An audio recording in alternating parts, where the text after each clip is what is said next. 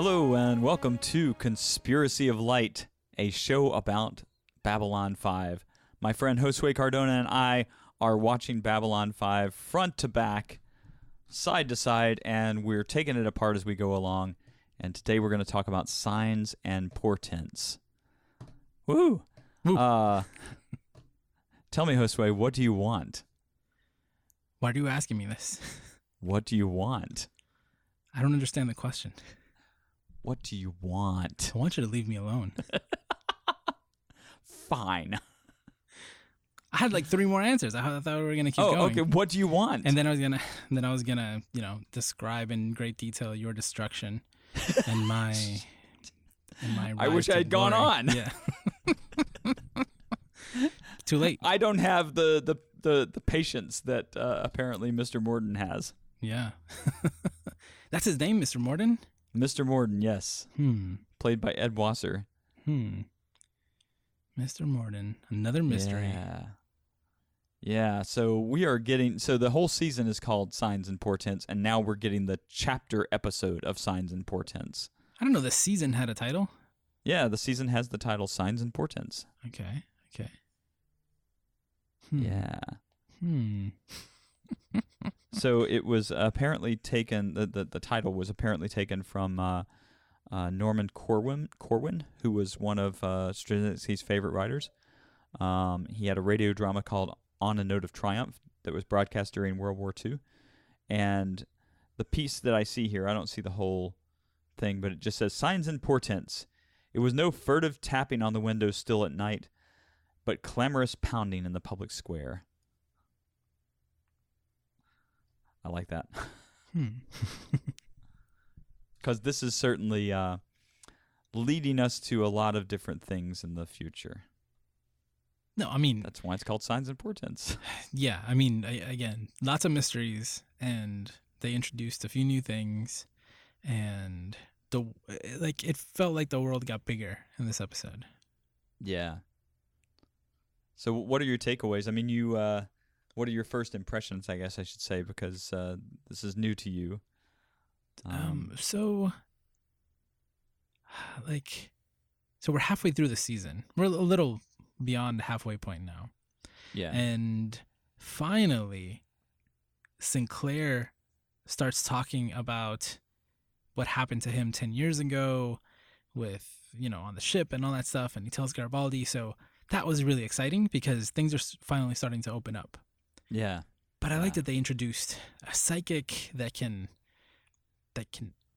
Okay, so we have Psi Corps, right? And they can Right. read minds, but we've, but this person is a, um, Seer. yeah, right. She can see into the future, and at the beginning she's really weird, and she and her nephew says the thing about like, oh, she said I was gonna killed by a shadow, and then he gets killed by a shadow later on, and so when she shows the when she shows Sinclair the vision of the future, it's like, oh, like th- this could actually happen, and the I love the way that the Raiders were like they were set up as this like a like a threat.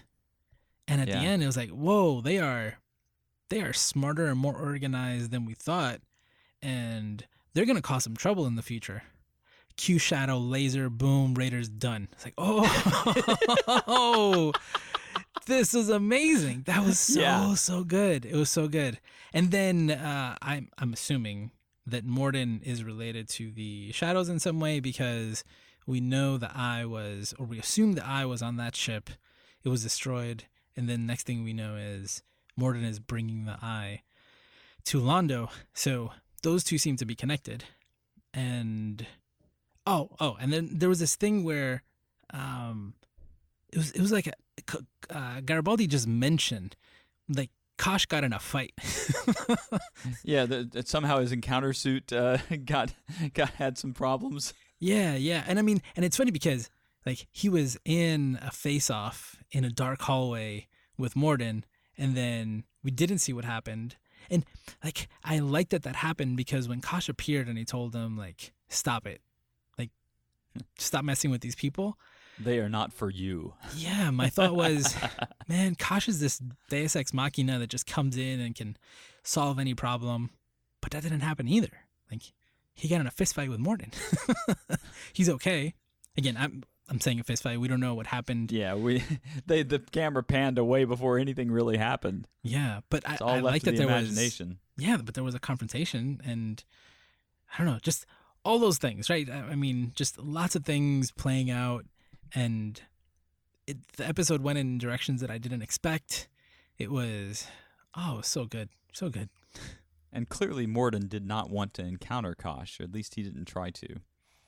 Do you think that Morden has some kind of like uh, special ability that makes people tell him or answer the question? Because it didn't seem like everyone was kind of annoyed at the beginning, but then Yeah. eventually answered the question, like Yeah. almost as if they couldn't help themselves.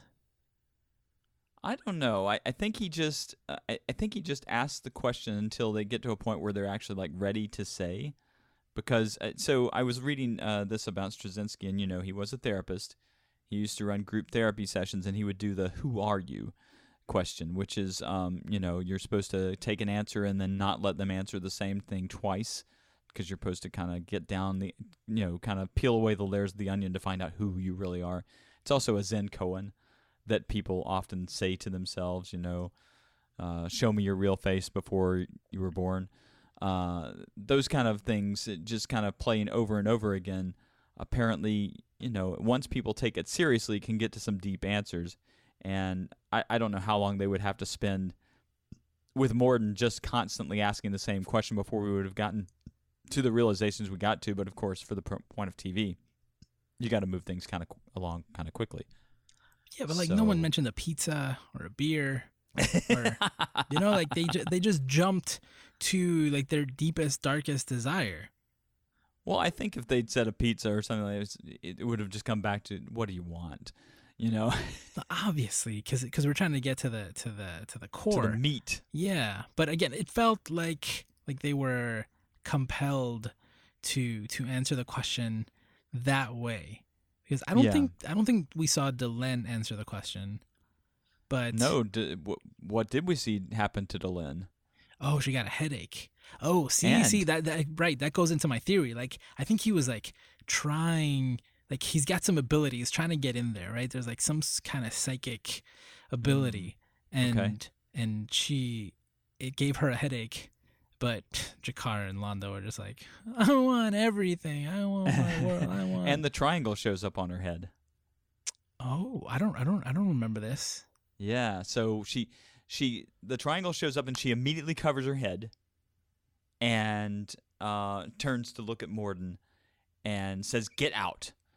Like she's just done with him at that point. Um, but there was another point uh, in the past when we saw the triangle on her head. Do you remember when that was? Uh, I don't, but I want to say, oh, oh, um, in the circle when Yes. Sinclair was uh, unconscious. When Sinclair was there and the triangle was on her head. Then, yep. Right, right, right, right. Ooh, mysteries. Yeah. so she says, "Get out." And and as far as I know, as far as we know, watching the show, Morden only went to Delenn, G'Kar, and Londo, And Kosh, and Kosh, and Kosh. The four ambassadors. But you know, he didn't ask Kosh what he wants. Hmm. Well, yes. Like Kosh knew who he was or what he was. Yeah, it's clear that there's some previous relationship going on there because they're both very clearly like he's like this this, this is not for you. I, I think it's more like Kosh like Kosh not only knows more than everybody, but I think he sees more than everybody. Like he we see a guy, a human, right? But he Yeah. probably sees what Morden really is. I'm reading into it. That's that's that's yeah, no, that's that's what I that's like to believe. that's fine.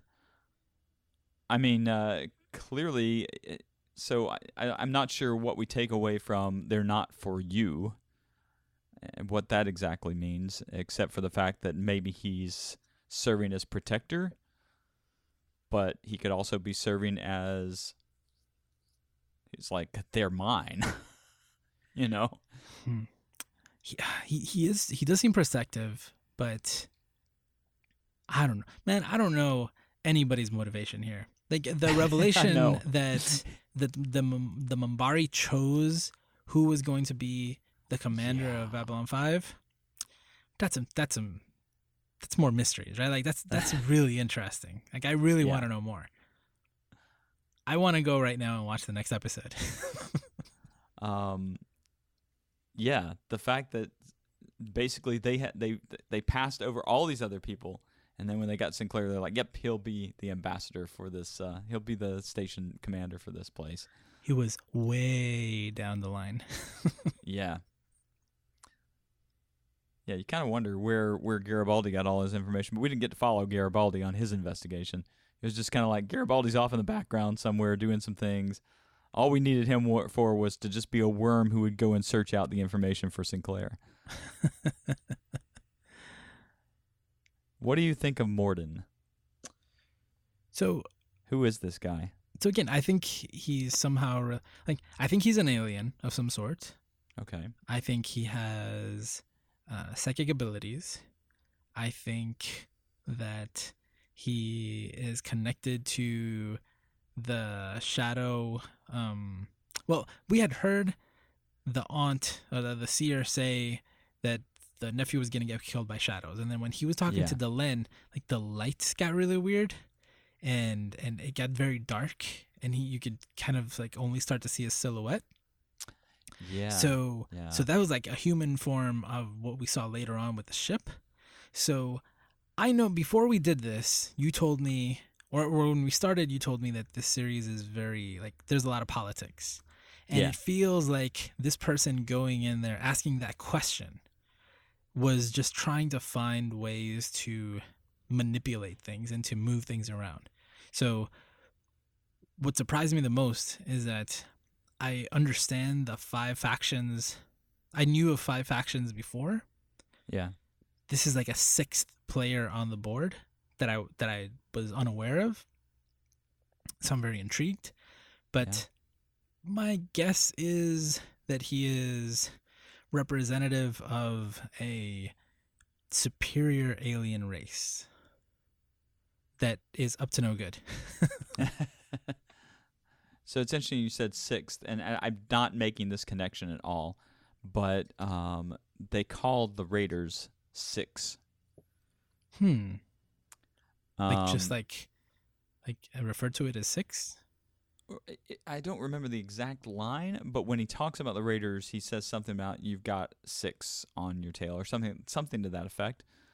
And so for Straczynski, this is a reference to the prisoner, but it's just interesting that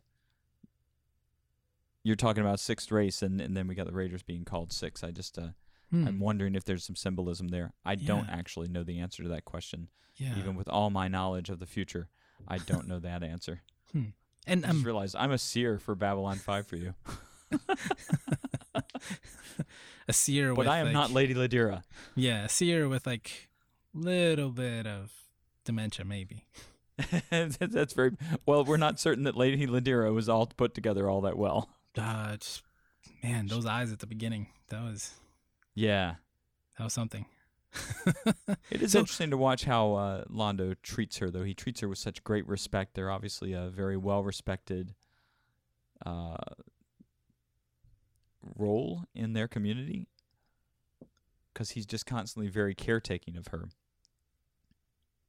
And, and and uber respectful, like she is someone very important. Like he didn't just uh, just you know play her off like she's nobody. He treated her with more respect than he treated the other the other Centauri that came on board who wanted the eye. Yeah. Hmm. I mean, they're like royalty, right? Yeah, So yeah, yeah. That's true. They are like loyal, royalty, and there is kind of a sense that uh, uh, they have kind of a royal rulership, like a monarchy kind of thing, or they, you know, they have an emperor, obviously, they do, yeah. And then like who hasn't the high stepped houses. into the light of the media for like a year and a half or something. That's kind of weird, but Yes. uh, I guess emperors can do whatever they want to do. Yeah, to me, actually, Centauri remind me of, um, and I'm not sure that there's any real connection, but they remind me of House Harkonnen. House what? House Harkonnen from Dune. Oh, I'm I'm uh I don't, I'm I'm not very okay. familiar with Dune. Okay. All right. Well, uh, royal families all over the place in, in Dune, and, and kind of uh, almost the same sense as you get like in uh, Game of Thrones, where there's all these royal families sort of Yeah, uh, dealing with one another. that's the impression I got. Yeah. But you haven't watched Dune, so I have to take this moment to say, watch Dune. Watch and read Dune. Man, so, Dune is one of those blind spots. Yeah. I don't know. um, I'm curious what your blind spots are. I can go off on a tangent for a second. But Sure. Dune Dune is getting remade into a series. Into Yes. a uh but is it a series or is it a movie? It's Well, both. It's I both. think it's it. I think it's you know they did it for sci-fi originally. They did Children of Dune. Actually, I think they did their own Dune, and then they did Children of Dune, and they did um, God Emperor of Dune. So they did a three set in in sci-fi. But now I guess at this point we're like all media outlets are looking at things like how can we stretch this into something really big? Like we've got we've got um, his Dark Materials coming out, and we've got uh, more Tolkien coming out, and so everybody's trying to take these old classic books and stretch them into series. Um, I think that's what's going on with that. But I, I, I've seen the movie for Dune. I've read the original book for Dune, and I've uh, seen the the sci-fi episodes, and all of it has its own good places. Um, but uh, M- my understanding is that there's a new movie and then there's also a new series, and they're both going Oh, to be okay. connected. I mean, I'd have to okay, look that so up. maybe kind of a launching movie, and then they'll take it to TV after that. I don't remember. There's something like the series is about a group of female characters. Huh. I don't Okay. remember exactly, but this is like probably the. I mean, it's it's pretty high budget, high profile. Like I, all I've seen is people say like, like there's never like this is gonna be the best version. I'm sure everybody always thinks that. um, but Everybody always hopes that because Dune is such a cornerstone in a lot of people's lives. exactly, exactly. So I've taken Dune out of the library multiple times and Yeah. and just like never finished reading it uh, or like never like really got uh like never really got started reading it. This is a better way to put it. Okay. Never watched the movie. Um, never watched any of the versions that exist. it- Okay. It's one of those things where I, I'm, it's always on my list for years. Yeah. I haven't done it. Okay. Do you have anything like that? That's like a big. Well, I, I don't know. You're talking about big sci-fi that's a blind spot for me. I don't know. It, see, the thing is, it's so such a blind spot. I wouldn't have it just on the tip of my tongue, whatever it might be. But if we ever come to something, we'll certainly, I'll certainly bring it up. I, I Farscape, I haven't really taken a deep look at. I don't think that that's like a. That doesn't count. Okay. That's not like Dune level, right? Oh, okay, okay. So we're looking for you know like uh, major stuff. I mean, Yeah. mm, it's gonna be tough because I'm quite a sci-fi nut, but um, Yeah. we'll Yeah. keep looking for it. Yeah. I mean, it's it's one of those things where, like, I was born later than you, so there's that, like. That's that's like true. You're catching up, you know. Yeah, that's fair. I always, I was when I talk to younger uh, people, it's like, like really young people, like haven't seen The Matrix, for example. I'm like, oh, like how? do you-" Well, like because The Matrix is old for them. Yeah, was- it yeah. came out I was, before they I were was born. Trying to, my my son goes around and said that was that was very Matrix, and I'm like, well, have you seen the movie? Nope, never Yeah. seen it. yep. like okay okay you got to see this because this is you can't be you can't be spouting the meme and not understanding the story it's so important um but yeah you're right it's to them it's old it's it's just like it's not it's certainly not on the cusp of reality right now Yeah. I mean, again, i don't even know how it stood the test of time except i really remember enjoying it quite a lot yeah. it's um. just like inception Hmm. same idea Hmm. really in, well you know it's one of those gets the heart of reality kind of thing Yeah. Yeah. Yeah. and that's not so old, but it's to to my son, it's old. Yeah. I mean, also, it's it was so like I was what ten when this show came out when you know Babylon Five came out, yeah, and it it wasn't like it was just hard to watch TV. You know, like yeah, you had to be there live or record it, and like literally ten shows were happening at the same time. You couldn't you couldn't watch them all. true, yeah, And I used to record some stuff, but I don't know. It's just it's just so much easier uh, today to go back and, and watch stuff. You can watch it faster too if you if you have the right Oh, yeah. technology. yeah. Binging is uh, binging is the thing now. I mean, literally, like watch it at two x. Like watch it faster. I think only a few select people can do that. For me, I can't do it. I know you listen to things faster too, and, I, and for me, it's just like when I've tried to do speed reading stuff, and I just realize, okay, I'm not getting the really the deep nuances of the story, and I want to get the deep nuances of the story. So Yeah. it's it's harder for me. I think I, I'm just wed to language at a certain speed. Yeah. You know, anime, uh, they do a lot of like recap episodes or Yeah.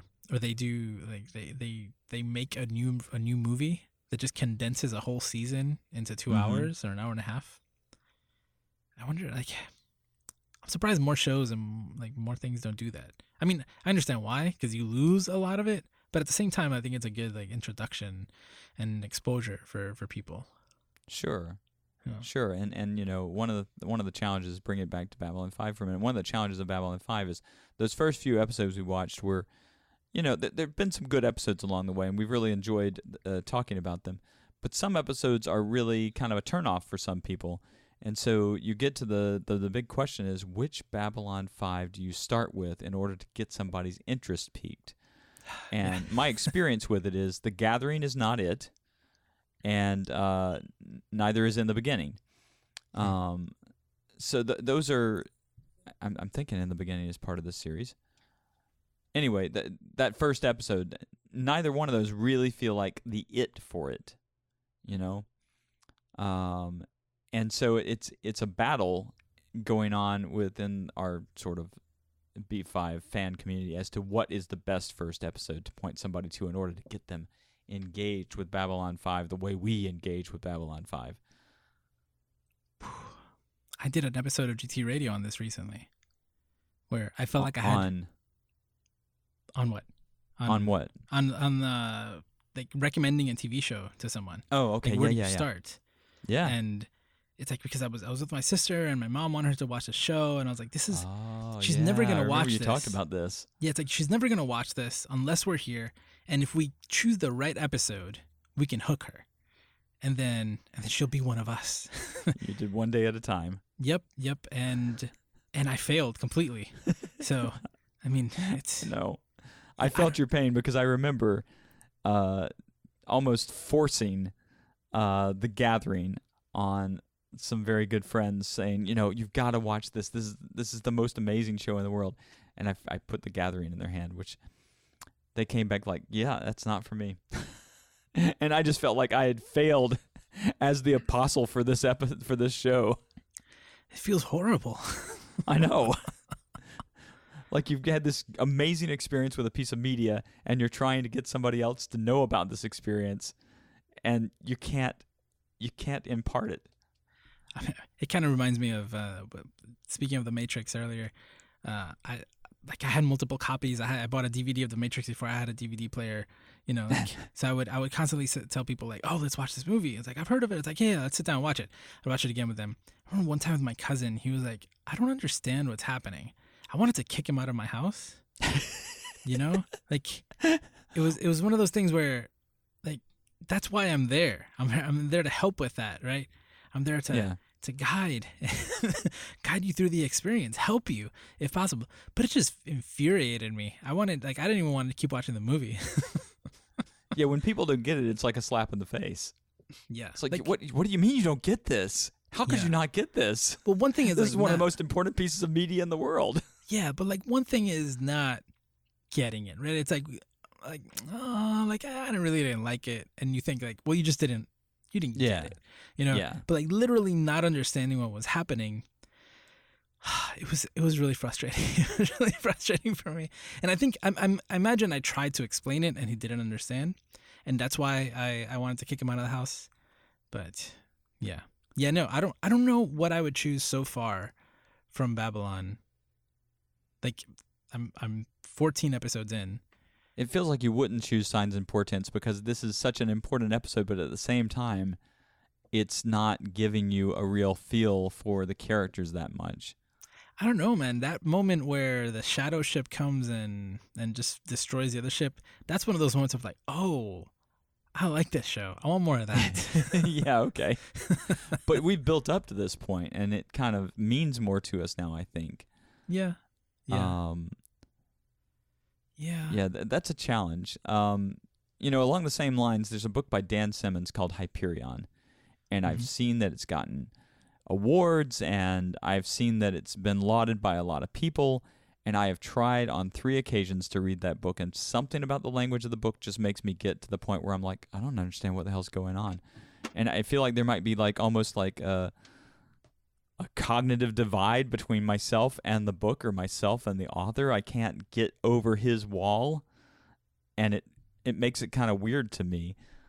Um, and I'm remembering that L. Ron Hubbard um, wrote about. I, I used to kind of dabble in in understanding Dianetics. I never was uh, uh, faithful or anything, but one of the things I remember reading about was he said once you enter a space that you don't understand a few words, you get disconnected from the text, Hmm. and as a result, you don't really get the full meaning of the text. And that's what happened to me with Hyperion, and I guess that's what happens to people with with uh, Babylon Five, and uh, probably you know if you pick the wrong episode of One Day at a Time. Well, I think in sci-fi in general, that turns a lot of people off. yeah, People talk about the the the techno babble. It's like none of those words make any sense. and Right. some people get really hung up on that. Like, well, you know, it's it's okay. I mean, that's part of the fun of uh, of this podcast. Like two episodes in, I still wasn't sure. Like, who are the Minbari? Is it G'Kar? Like, what? What is? Is is that the big bug guy? Like, is it Lando or Londo? you know, and now it's like it's like, you know, like I know these people. These words Yeah. mean something to me. But to most people coming in, and you know, it doesn't mean doesn't mean anything. Um, but yeah, no, no, it, that's hard to. I don't know. I think it, you just have to like this kind of thing. Um, yeah, I to- think so. To co- to go in and and enjoy it. I was thinking uh, one thing, one movie that I that I it took me forever to watch that I didn't watch was Blade Runner. Like Mm. I didn't watch Blade Runner until like three years ago, yeah, and that was a big big blind spot. Like so influential, you know, things like that. oh yeah, that's one of those at the corner of everything, you know, because you know it's. I think it's our first film that was based on a book by Philip K. Dick. Yeah, yeah, yeah, yeah. Whew, Man, yeah, but I, I don't know. I don't think I'm gonna keep this question in mind as we keep going. I'm gonna say that's the episode. yeah, yeah, we. I think that's a good idea.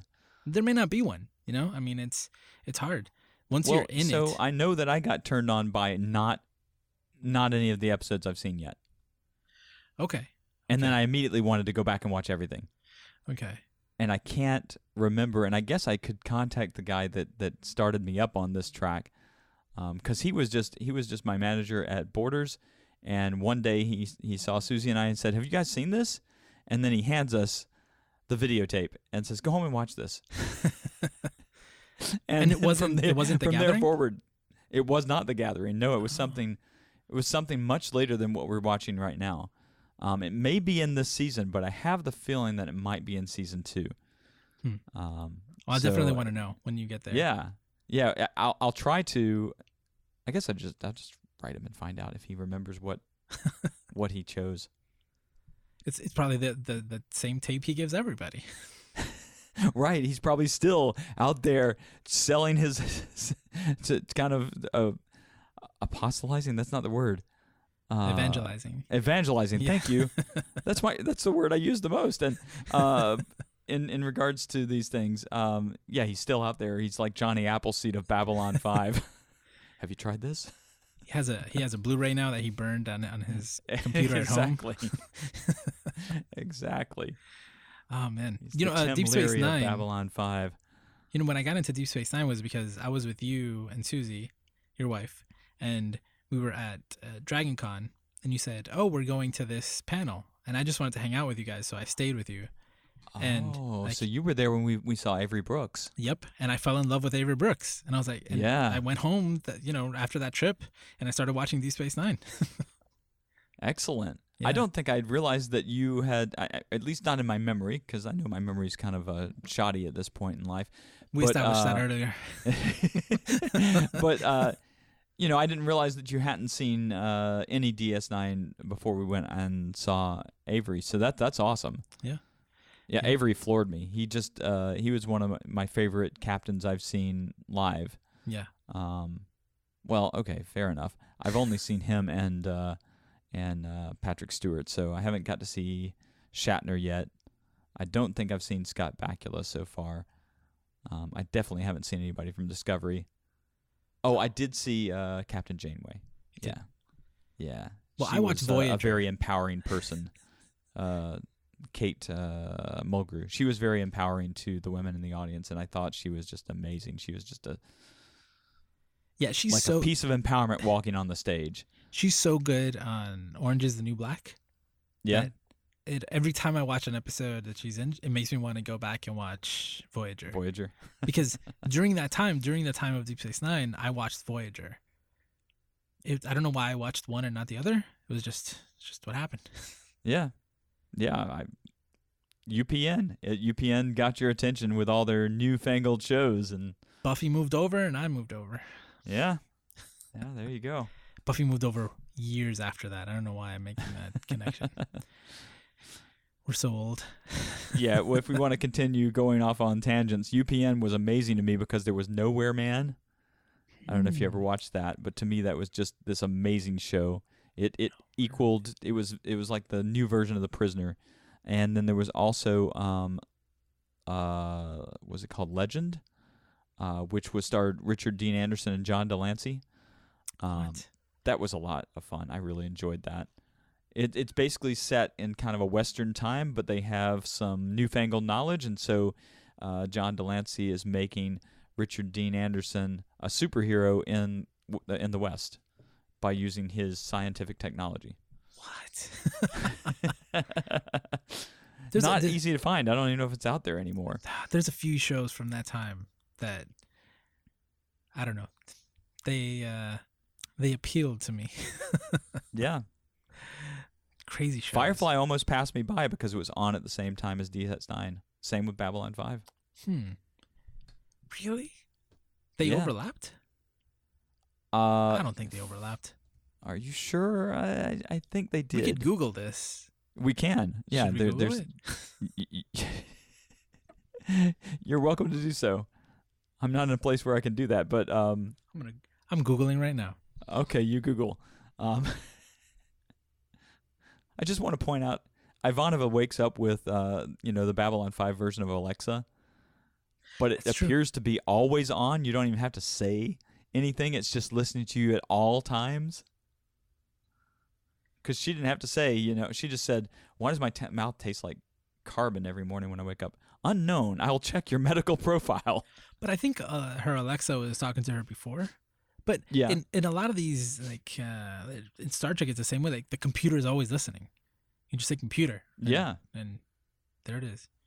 Yeah, it's it's kind of I, I don't know if we've really thought about this, but uh, you know, in a lot of uh, they don't really think about those kind of issues that we think about in terms of you know Big Brother watching over us kind of thing in in these science fiction shows because it's ideal enough that you can just have the computer listen and the computer is friendly, the computer is nice, the computer doesn't want to hurt you, the computer just wants to do your bidding.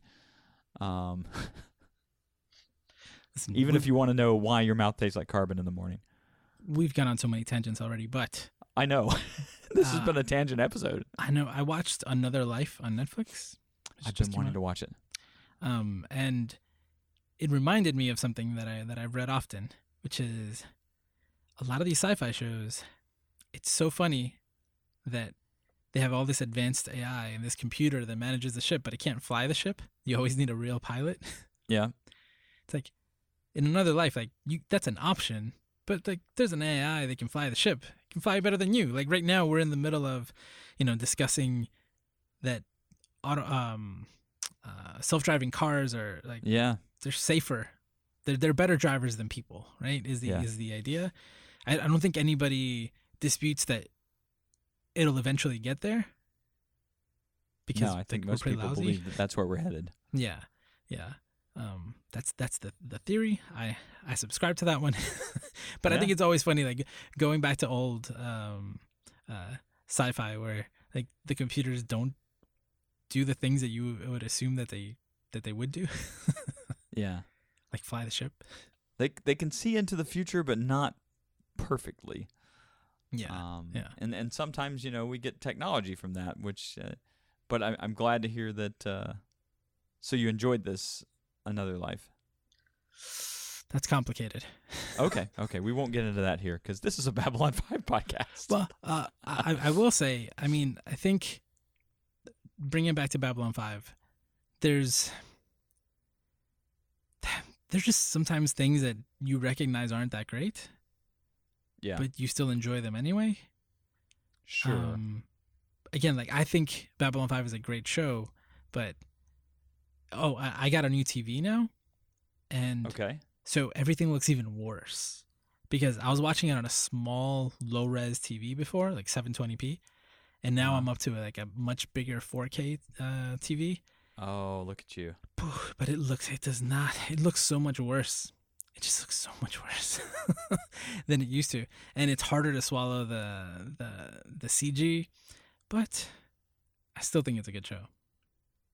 Okay. Like I wouldn't like I, that's not part of. I don't know, like that can add to it, but it doesn't take away from my experience. Anyway, but another life was okay. I want to see the second season. But okay. All right. Well, that's that's enough to to stand out. Yeah, I like a lot of things. so, what was the question before about the air dates, specifically DS9 and Voyager? Uh, DS9 and uh, Fire Firefly. Firefly? Firefly. Fire Sign Theater. uh, Firefly, DS9, and uh, Babylon 5. Right. So DS9. Babylon 5 and DS9 were alongside, and I think Firefly came out maybe towards the end of those things, but So Deep Space Nine aired until June second, nineteen ninety nine, okay. And Firefly premiered in two thousand two. Oh, well, all right. Then it's not that's not it then. Yeah. There was there were several there was a lot of attempt at, at putting sci-fi in our faces uh back in that time and I'm not sure what I'm thinking of then. Space Above and Below maybe? There were so many shows. There were the so 90s. many. 90s there was, was Earth time. 2, which I thought was fantastic and it didn't make it anywhere. Hmm. Um there were so many good shows at that time. Yeah. Well, I mean, is this the same time like, um, was it SeaQuest? Was it called? SeaQuest was on, yeah. SeaQuest And- DSV with Roy Scheider. Yeah, yeah. All the Loved Stargate that series. show actually. And I watched all of Stargate. All of all of them. All of all of them. Wow. The only things I haven't seen are the ones that are made for web only, um, Yeah, which yeah, I keep trying to get to. Yeah. Yeah. Yeah. I don't know. It feels stuff. like feels like golden age of like TV sci-fi in a way. Yeah. Like, uh, Well, it's like- when sci-fi had come out of the woodwork, and, and there was a station. You know, there was a channel devoted to science fiction. True, And there true. was Lexx, and there was Farscape, and there Yeah. was Babylon Five, and there was all of this stuff. It's just the channel devoted to it all. It was fantastic. yeah. That was before, you know, they started showing wrestling. and before MTV started showing reality TV shows instead of music. Yeah. Before MTV stopped showing music. All our best ideas failed in one moment. Yeah, I remember a bunch of like B movies I would watch with my dad in like the early '90s. Just Yeah. crazy action movies like ninja, samurai, kickboxer, whatever, and Uh huh. like, ugh, like Death Wish five, six, and seven. Like it's just crazy stuff. oh, good times, good times.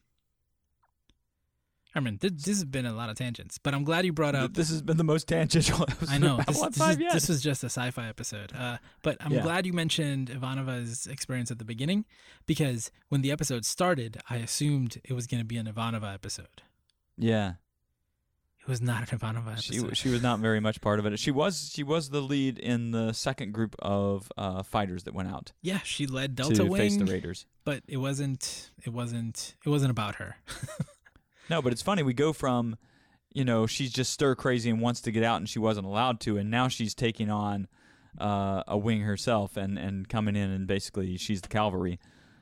Cavalry, cavalry. Sorry, um, there's two different words there. Which Um, one's the right word? One's one's the place, and one's the people coming in to help. Cavalry and cavalry. Cavalry, right? That's. Cavalry. That's yeah. All right. but people pronounce them wrong. The same, sometimes. Yeah. Which causes problems. yeah. Yeah. I remember somebody talking about this recently, and it just kind of got my attention. Yeah, but she definitely like there's there's there are those moments where they where they she sh- she shows up and she says something that really makes me think. Like there was that episode right where she was stir crazy and she wanted to get out, Yeah. and here yeah, she said, you know, I have trouble waking up when it's dark outside. Sinclair says Yeah. it's always dark it's always inside dark in outside. space. She says, I know. It's like like what does that do to you? Like uh, like are you okay? That's I don't know. Like there's some I episodes where like her hair's all different and she's like almost bubbly, and then another one she's like I did Yeah. not sleep well. I I'm think actually the something. Zocalo simulates sunlight, Mm-hmm. and I know that the Arboretum simulates sunlight. But you're right. I hadn't thought about it. Uh, you know, it's it's like uh, you know dealing with uh, Alaska.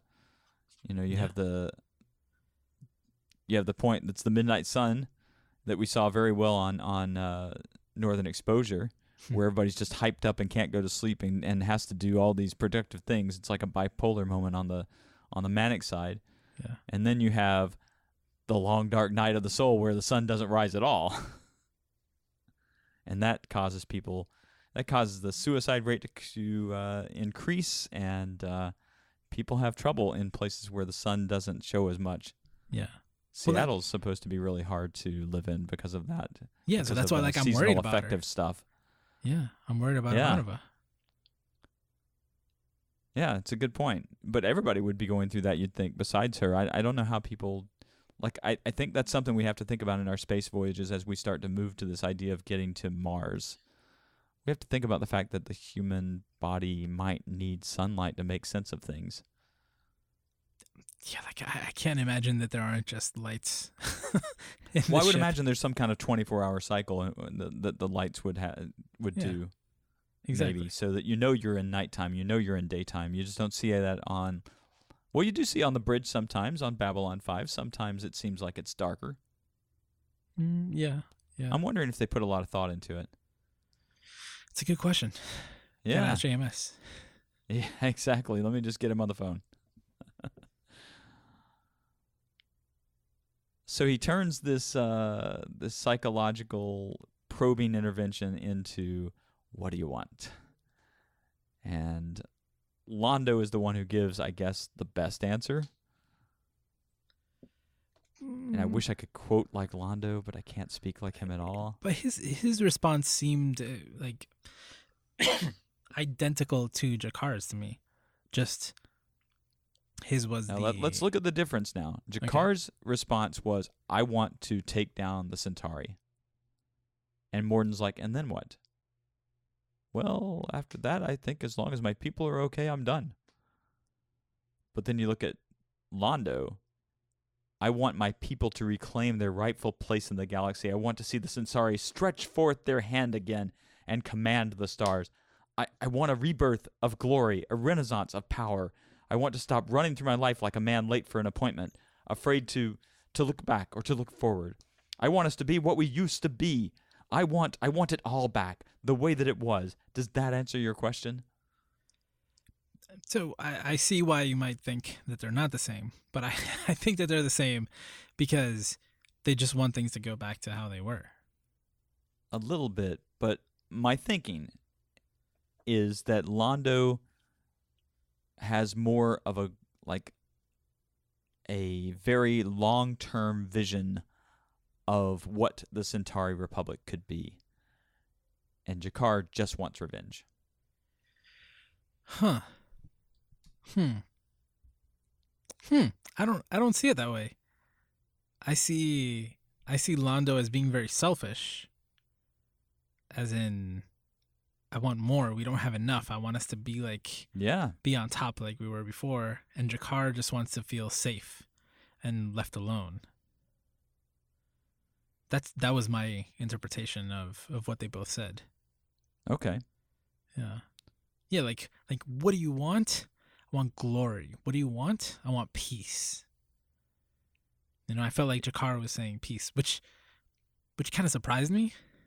Yeah. But like G'Kar and and his people ah, what are what are the G'Kar is a the Narn. The Narn regime. Yes. So uh the Narn they have like their story is that they were conquered by the Yeah. by, the Centauri. Centauri and they fought back and they became like they have power but it's out of defense like they don't have a desire to to conquer i think like he's always trying to to find ways to have uh, leverage but it's as Yeah. protection Yeah. and even though londo doesn't seem like a conqueror but his people were you know like i don't know they're- really i love these characters Yeah, I know. but that's that's my interpretation of of what they said Yeah. how okay. how these shadow people are going to use it i do not know I, I love the moment when, and it's it's meant to be a humorous moment, but it also kind of stands out as a symbolic moment when G'Kar and Mollari are both waiting on the elevator, or whatever they call their elevator, and the one human guy is standing between them, and he's just kind of stuck in this spot. and he ducks between them to get into the elevator yeah, yeah, but so it, it it's drop dead funny at the moment because it, it's it's one of those uh, perfect G'Kar and Londo moments. But on the other side, here's humanity stuck between the Narns and the Centauri. Um, that that seems like that's the the symbolic piece going on there in the midst of all that humor. maybe maybe i don't know man i'm i'm, I'm so excited about everything that happened in this episode i really want to know what happens next and i accidentally like you accidentally watched it more. no no i didn't but uh, i i was looking at how many episodes there were left Yeah. So I scrolled through and it stopped on one in particular. And it was one of those things where, like, in a flash, I read way more of the synopsis than I wanted to. Oh, man. These, it's like four episodes away. I Okay. cannot wait. I cannot wait. just just for my peace of mind, what is the name of that episode? I, I don't know. And I'm not going to say Okay. what, what it is so I don't All right. spoil it for, for listeners, but I'll tell you Fair enough. when we finish recording. Yeah. Okay, that's fair. That's Yeah. fair. But I'm so excited. I'm trying to see if there's anything, you know, for me, the fun of this episode was watching you watch this episode. And obviously I didn't get to watch you watch the episode, but I I through this show I'm getting to do that. Um yeah, we really haven't talked a lot about the eye, but I, I think the eye is just symbolic. It's just symbolic of I mean, if if Londo didn't get the eye back, that would have been it for Londo. um, what do you mean? That he would have had to leave the station. Oh, is that why he said he would have to leave in a few days Yeah. after? Oh, that would have been the end. Hmm. Um, I'm not sure why the eye holds so much significance, especially for Londo, because it wasn't even Londo that was trying to get it in the first place. I think he was just going to be punished then in that case. Yeah, I think so. And, but once he had it, I mean, it is a good question where the hell the other guy got it. But um, once he had it, he was kind of like he was the person who brought the the Centauri Republic together again through this symbolic gesture. Yeah. Um, Yeah, but it was his responsibility. I see. I see what you mean. And who knows what Lord Kiro would have done if Lord Kiro had made it uh, to bringing the eye back to to the Centauri homeworld. Yeah, well, we'll never know because the shadow we'll never know laser cut in because that's it. that's the end of Lord Kiro. That's why I don't think the eye. Maybe if it's more important later, that maybe, but it did, it doesn't feel important now. Only that it was just symbolic of something that needed to happen in order for Londo to be okay. Yeah. And Morden comes along as here's a gift from friends you didn't know you had. Quite ominous. yes. Well, and, and really, the the most important thing that we haven't talked about is um, the fact that there were space urinals in the last scene. Oh in yeah. those last scenes. yes, there were. When it when it happened, I was like, "Wait a minute!" I actually went back. I was like, "Are they peeing?" They are. Those are I didn't even urinals. think about it this time around, And then, but I remember thinking about it when I first watched it. Yeah, and then but obviously I'm thinking about it because instead of washing their hands, they just put it through a light that like I'm disinfects their hands. yeah, I that think cleans so. them. So and and it does this like ooh sound right that cleans their hands. And so so when Garibaldi does it first, I was like, did he just I thought he was washing his hands over there. Is he drying them over here? So I went back and I'm like, oh no, they're both peeing. And here they wash their hands with a hot lamp. This is it again, I love those moments in sci-fi where you see how they picture the future. You know? yeah. It's like we're still we're still peeing in urinals, standing next wa- to each other with absolutely no privacy. In this case, like those are just horrible because there was a wall in front of them. Like people could walk in front of you while you were peeing, and there was Oh, almost missed no that. divider between them. And then they walked right over because there wasn't they weren't like up against the wall. There was literally like the urinal was up to about chest height, and then uh, ahead of them there was like a hallway. You know, in the bathroom, there was like more space, walking space. So no privacy in the future. And then you don't wash your hands. You just ooh with the light. Well, you don't get shots in the future either. You just go whoop. yep, yep, yep. Um, did you notice that in that scene there is another character who appears to be a woman coming out of the what is appearing to be the men's restroom?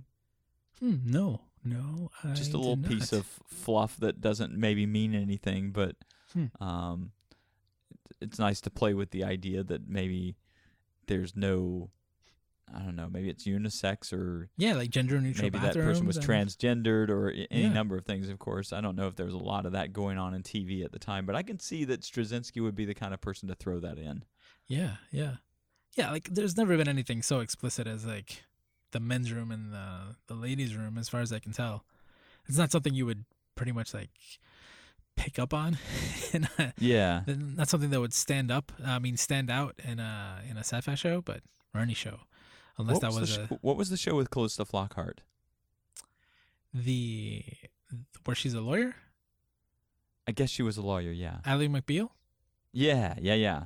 Their their restroom was completely unisex. Yes, I, remember that so. being a big deal when it was gone.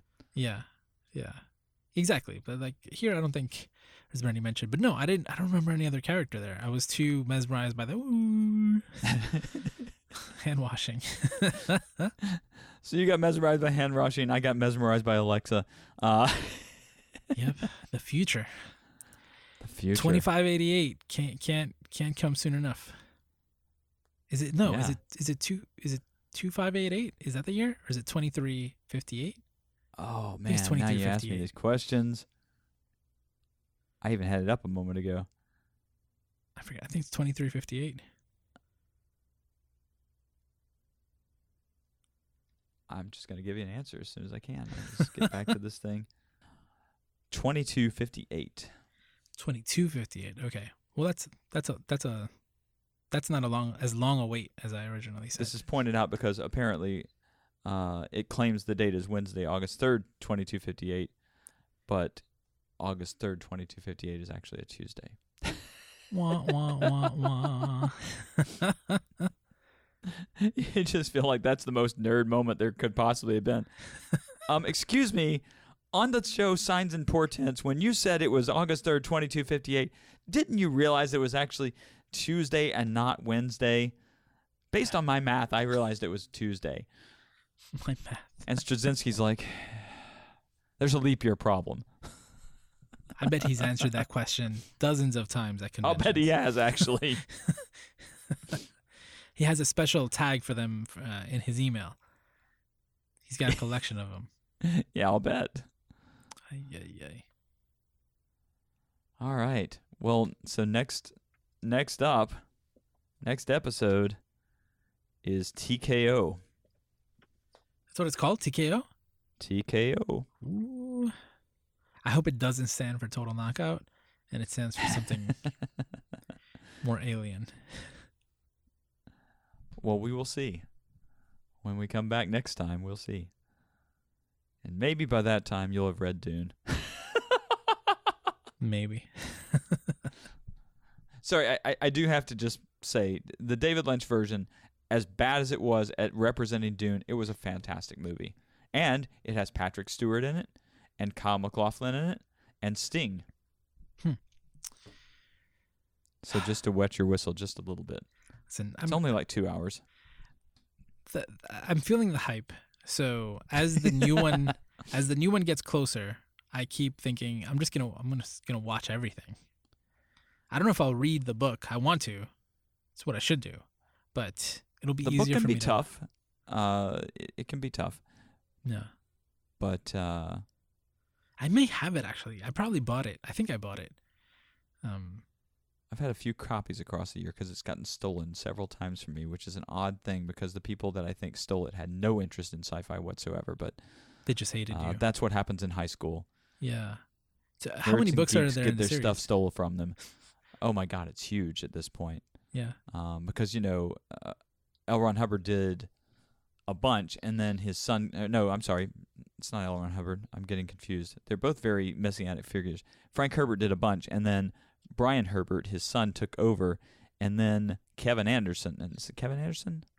It's one of those like pulp writers who joined into the world. Uh, started writing on it also. So like, Um, do they still? So now it's publish? huge. Now there's, I think there's still Dune books coming out at this point. Whoa. Okay. Hmm. There's at least ten to twelve books in the series at this point. I would think it's even bigger than that now. Okay. Okay. I mean, that's that's the world building that happened there. It was just so in depth that you could do a lot with it. yeah, yeah, yeah. I get it. But uh, the sci-fi version was good too. I, I I- I don't know which one was better. The sci-fi version is closer to the book. The uh, the movie version um, was done by David Lynch. So Yeah. there's there's that.